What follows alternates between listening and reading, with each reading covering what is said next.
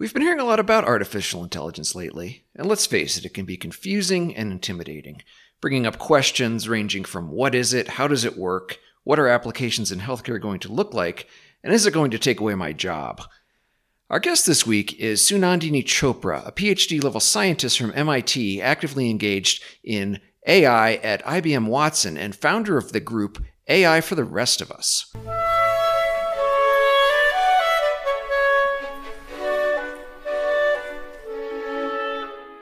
Welcome to the Personalized Diagnostics Podcast. I'm Joe Anderson.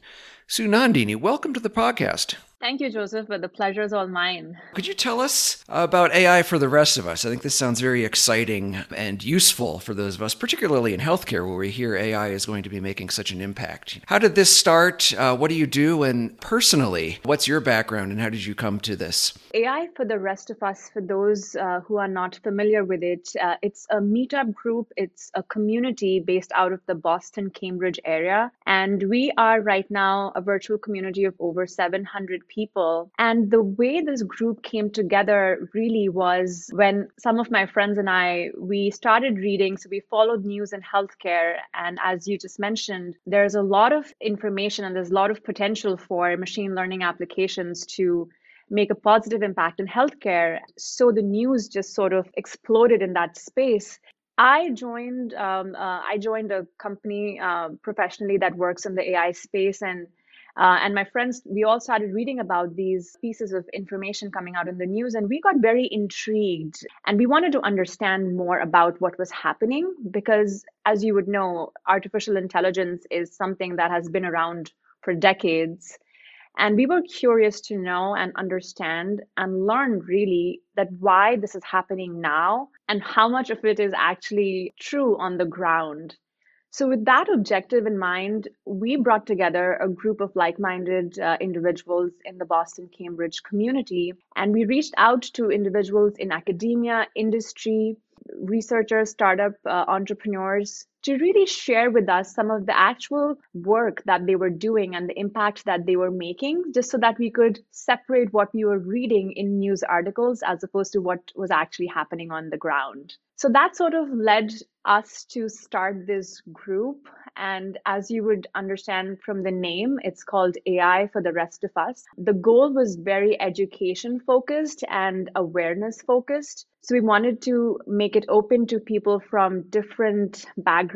They could be software engineers, data analysts, healthcare professionals, researchers. So, really, the goal was to bring together like minded people to learn more about how machine learning algorithms are being used in uh, in patient care or research and basically in the healthcare space uh, from the people who are actually uh, working on it. Like you said, a lot of people understand roughly what AI is, and they understand, of course, what healthcare is. Specifically, let's talk about what applications of AI in healthcare are going to look like. And I think a, a good place to start would maybe be the doctor patient encounter. Clearly, the physician is not going to be replaced overnight by some sort of robot. So, what's it going to look like, some of the early applications? I mean, in terms of the early applications that are being created and what is out there, in my understanding and in my perspective, is that a lot of value is being uh, generated for frontline clinicians and helping them being more productive and also sort of the back end processes making them more efficient. But i would categorize applications in the healthcare space ai applications in the healthcare space in the following three categories so, clinical, operational, and administrative. And the way I look at it is that from a clinical standpoint, th- these are obviously the more impactful, but also more challenging applications, such as clinical decision support at the point of care, uh, you're having preliminary diagnosis using you know image analysis. There are solutions that um, are helping understand dosage errors uh, and detecting that. There are solutions that are helping surface errors that are being made by image analysis and certain radiologists at some time. So these are the clinical applications. For the operational ones i would uh, focus on some of the work that is being done in robotic assisted surgery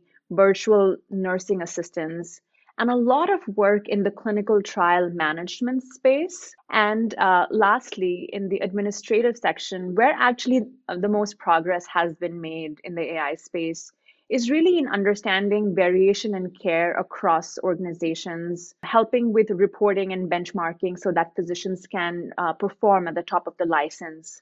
So really, I look at the impact that machine learning can have is really across these three categories of clinical, operational, and administrative uh, processes. AI is roughly defined as, or a key component of it is that it's a system that is capable of learning or evolving and incorporating new information into future decisions. And one thing in healthcare that's quite prominent is the regulatory aspect. So, could you talk about what that's going to look like because I think what many people might be concerned about is this black box aspect of it. And even how is it possible to regulate something which is continually changing or evolving? That's a great question. Uh, regulation is a complex part of these AI systems, and honestly, something that is still being continued to understand to be understood well uh, there are many aspects of the regulatory process that continue to remain unclear for example, the size of the training data sets, like what's the right number there? How can uh, future data sets be, uh, the quality of those data sets be maintained? How do these solutions continue to have FDA approval as new data sets are being incorporated into the training models? And, you know, the list goes on. And unfortunately, we do not have answers to all of those questions. But what I can say is that progress has been made. People are continuing to work on this.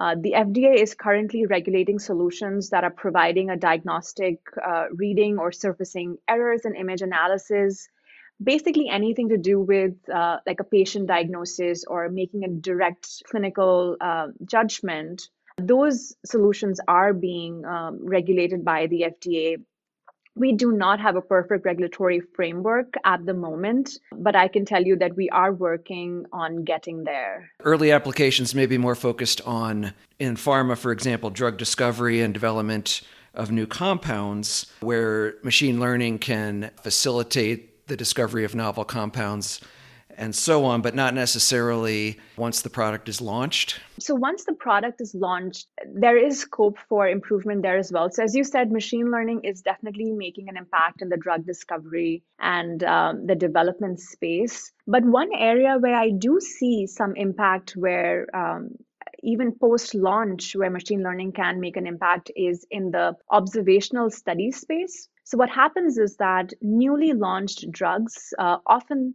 after phase successful phase three trials. Uh, they sometimes have observational trial obligations where they have to monitor adverse events and efficacy um, among patients in the real world in a non-clinical trial um, environment. And this space is fairly disorganized and could greatly benefit from digitization and machine learning and automation as we are speaking. What happens really is that machine learning here can play a role in in really identifying for what patient cohorts and subgroups is that particular molecule or that drug really effective how we can sort of quantify certain adverse events in certain subgroups.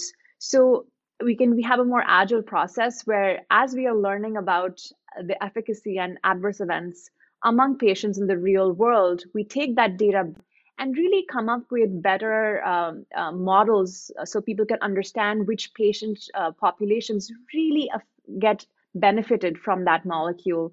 So there are ways of sort of incorporating these uh, algorithms even post launch. Unfortunately, a lot of that a lot of that hasn't been done yet but there is scope for improvement there. But going back to what you were saying, I think Applications that are more prominent right now are certainly in research and development, and there is a gamut there in early discovery, basic R&D, in clinical trial management, and going on to commercialization. There are various applications. And then on the other side, which is on the clinical care side, applications right now are focused where they are providing uh, support and helping in decision making and not being the core source of the decision. So it's basically augmenting human expertise and medical expertise. Could you explain to us what are patient avatars, which appears to be a very useful concept in discovering new compounds and facilitating and expediting the drug discovery process,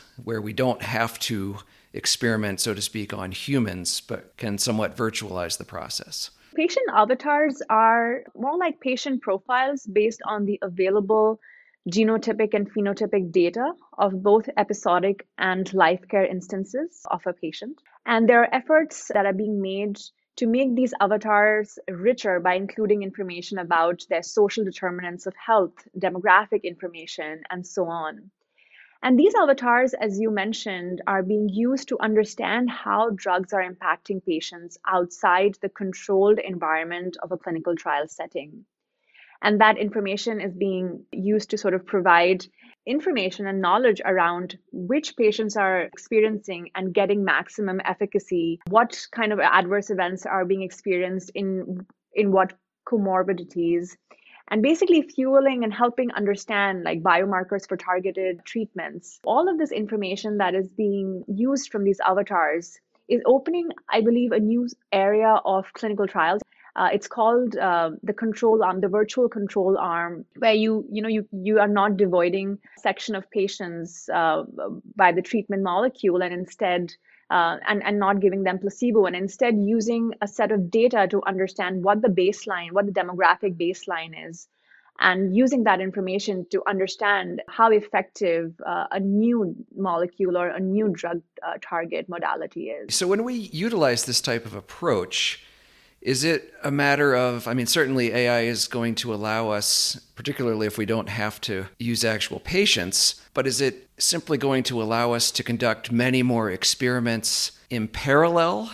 That is, analyzing more compounds, utilizing patient avatars, and expanding our ability to run experiments that will lead to better outcomes? Or are we going to be able to do something in a materially different way than we've been able to do before using traditional methodologies and biostatistics. I certainly agree that this whole area of patient avatars and uh, remote patient clinical trial arms, I, I, that is an area which is going to add immensely to the drug research and development process. And all of us, patients, pharma companies, uh, providers, everyone is going to benefit from that in the long run. But I would also want to say that the concept of human discovery and the scientific method of thinking that has been used for decades and eons uh, is not going anywhere. It will continue to be valued and be the fundamental way for research and advancements. The opportunity to accelerate discovery will continue to be important. I mean, there is always a race to to launch first, to be the first. Uh, I mean, people had running races in the past, and when they discovered cars, they have car races. So there will always be uh, there'll, there'll always be a race to be the first. But what I can say is that using machine learning, using digitization and automation, and running, as you said, these massively parallel experiments using control arms that are driven by data, uh, they will help us accomplish uh, the goals that we want to in terms of getting treatments to patients faster, getting molecules approved faster. But I have to say that machine learning alone will not accomplish it. We need to improve and develop the entire ecosystem uh, around it. We have to work with policymakers, we have to work with insurers, uh, it's as you as you know, healthcare is an extremely complex uh, system, and we have to make sure that we look at it from a holistic uh, way rather than just one sliver of one technology that can make this impact. Now, speaking of massively parallel, that's another word for uh, what's described as next gen sequencing. We're all familiar with the Human Genome Project, uh, which was this race to sequence the human genome, and it took a very long amount of time over 13 years and over $3 billion. One of the key technologies uh, was moving away from uh, the old methods of sequencing, Sanger sequencing and so forth towards these massively parallel methods. So, what do you think that would look like today uh, using AI? It would look very different. The Human Genome Project is a remarkable feat accomplished by uh, by our time, uh, by, by our civilization. Uh, I do think it would look very differently today. I mean, the themes that come to my mind really are the ability to scale, the ability to do rapid data analysis, a faster insight generation. I mean, these are things that come to mind uh, when I think about the Human Genome Project in today's time. And certainly we would hopefully would have gotten to uh, the outcome that we did um, in, a, in a faster period of time. Approximately the 3 billion base pairs that make up the human genome can be analyzed now using machine learning algorithms to find uh, genetic variations much faster. And a lot of it of it is actually being done as we speak. The next area where a lot of focus is being placed is uh, trying to really understand the level of confidence and the level of evidence to be placed in the differing data to decide if it represents a biologic, biologic genetic variation, variant or not. And these are really areas where we can uh, leverage natural language processing and the ability to go through large texts uh, in a short period of time.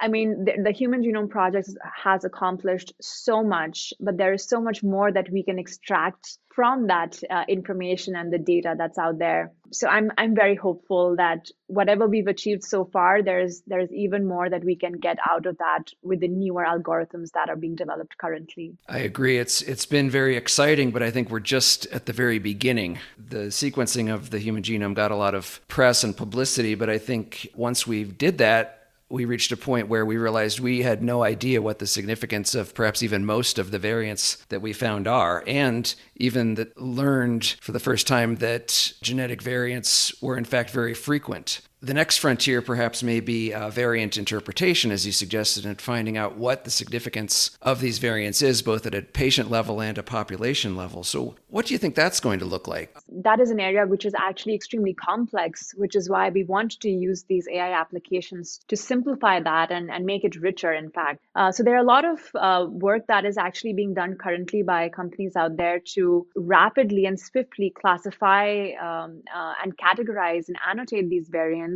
and then for the interpretation process, really um, natural language processing has been used to create a knowledge base of existing FDA approved therapies, clinical trials that are happening, and, um, and pulling that information, uh, associating mutations and variants with clinically actionable insights.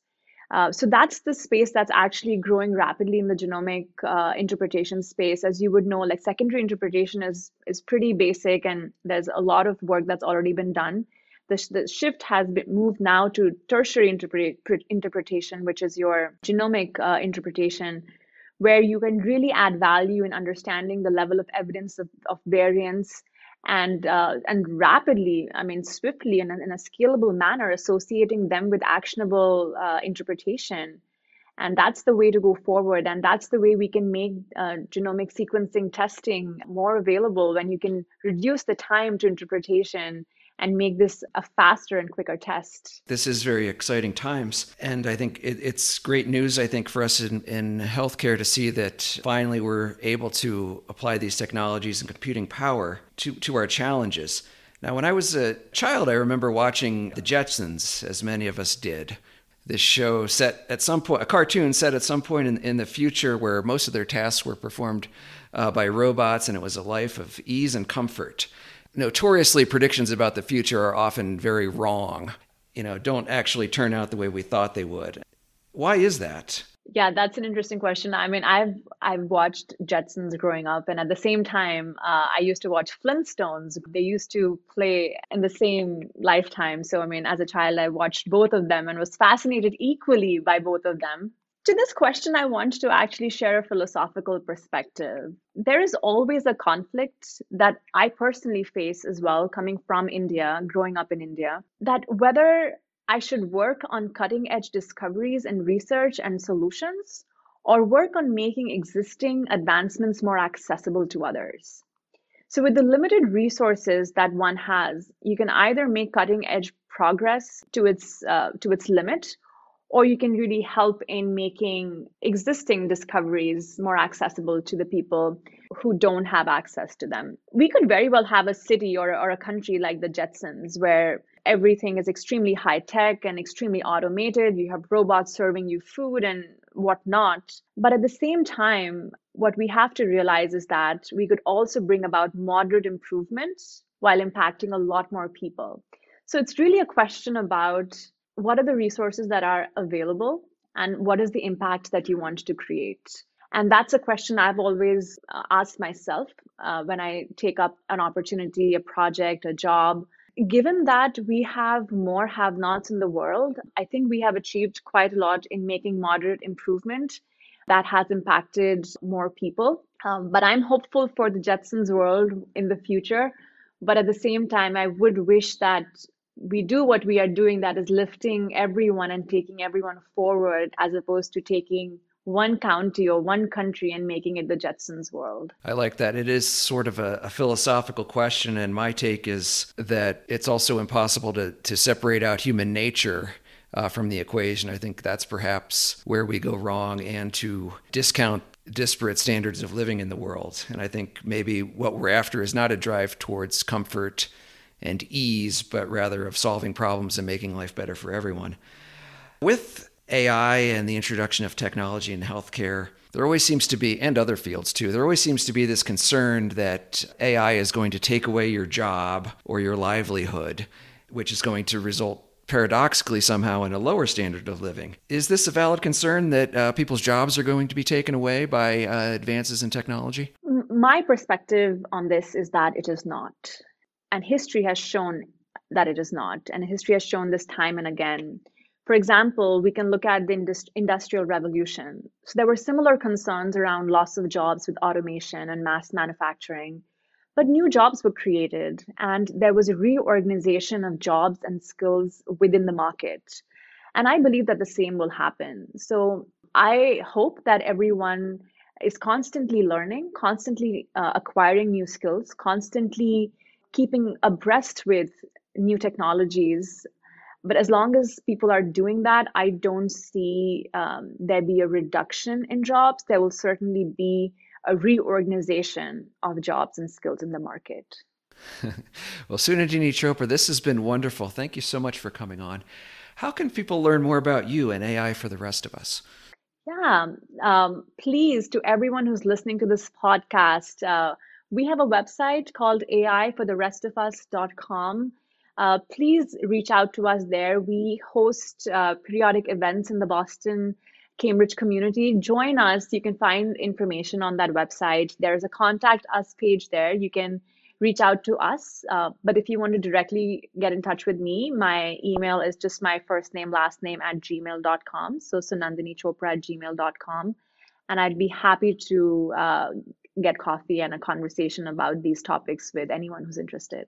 Our guest has been Sunandini Chopra from AI for the Rest of Us. We'll see you next time on the Personalized Diagnostics Podcast.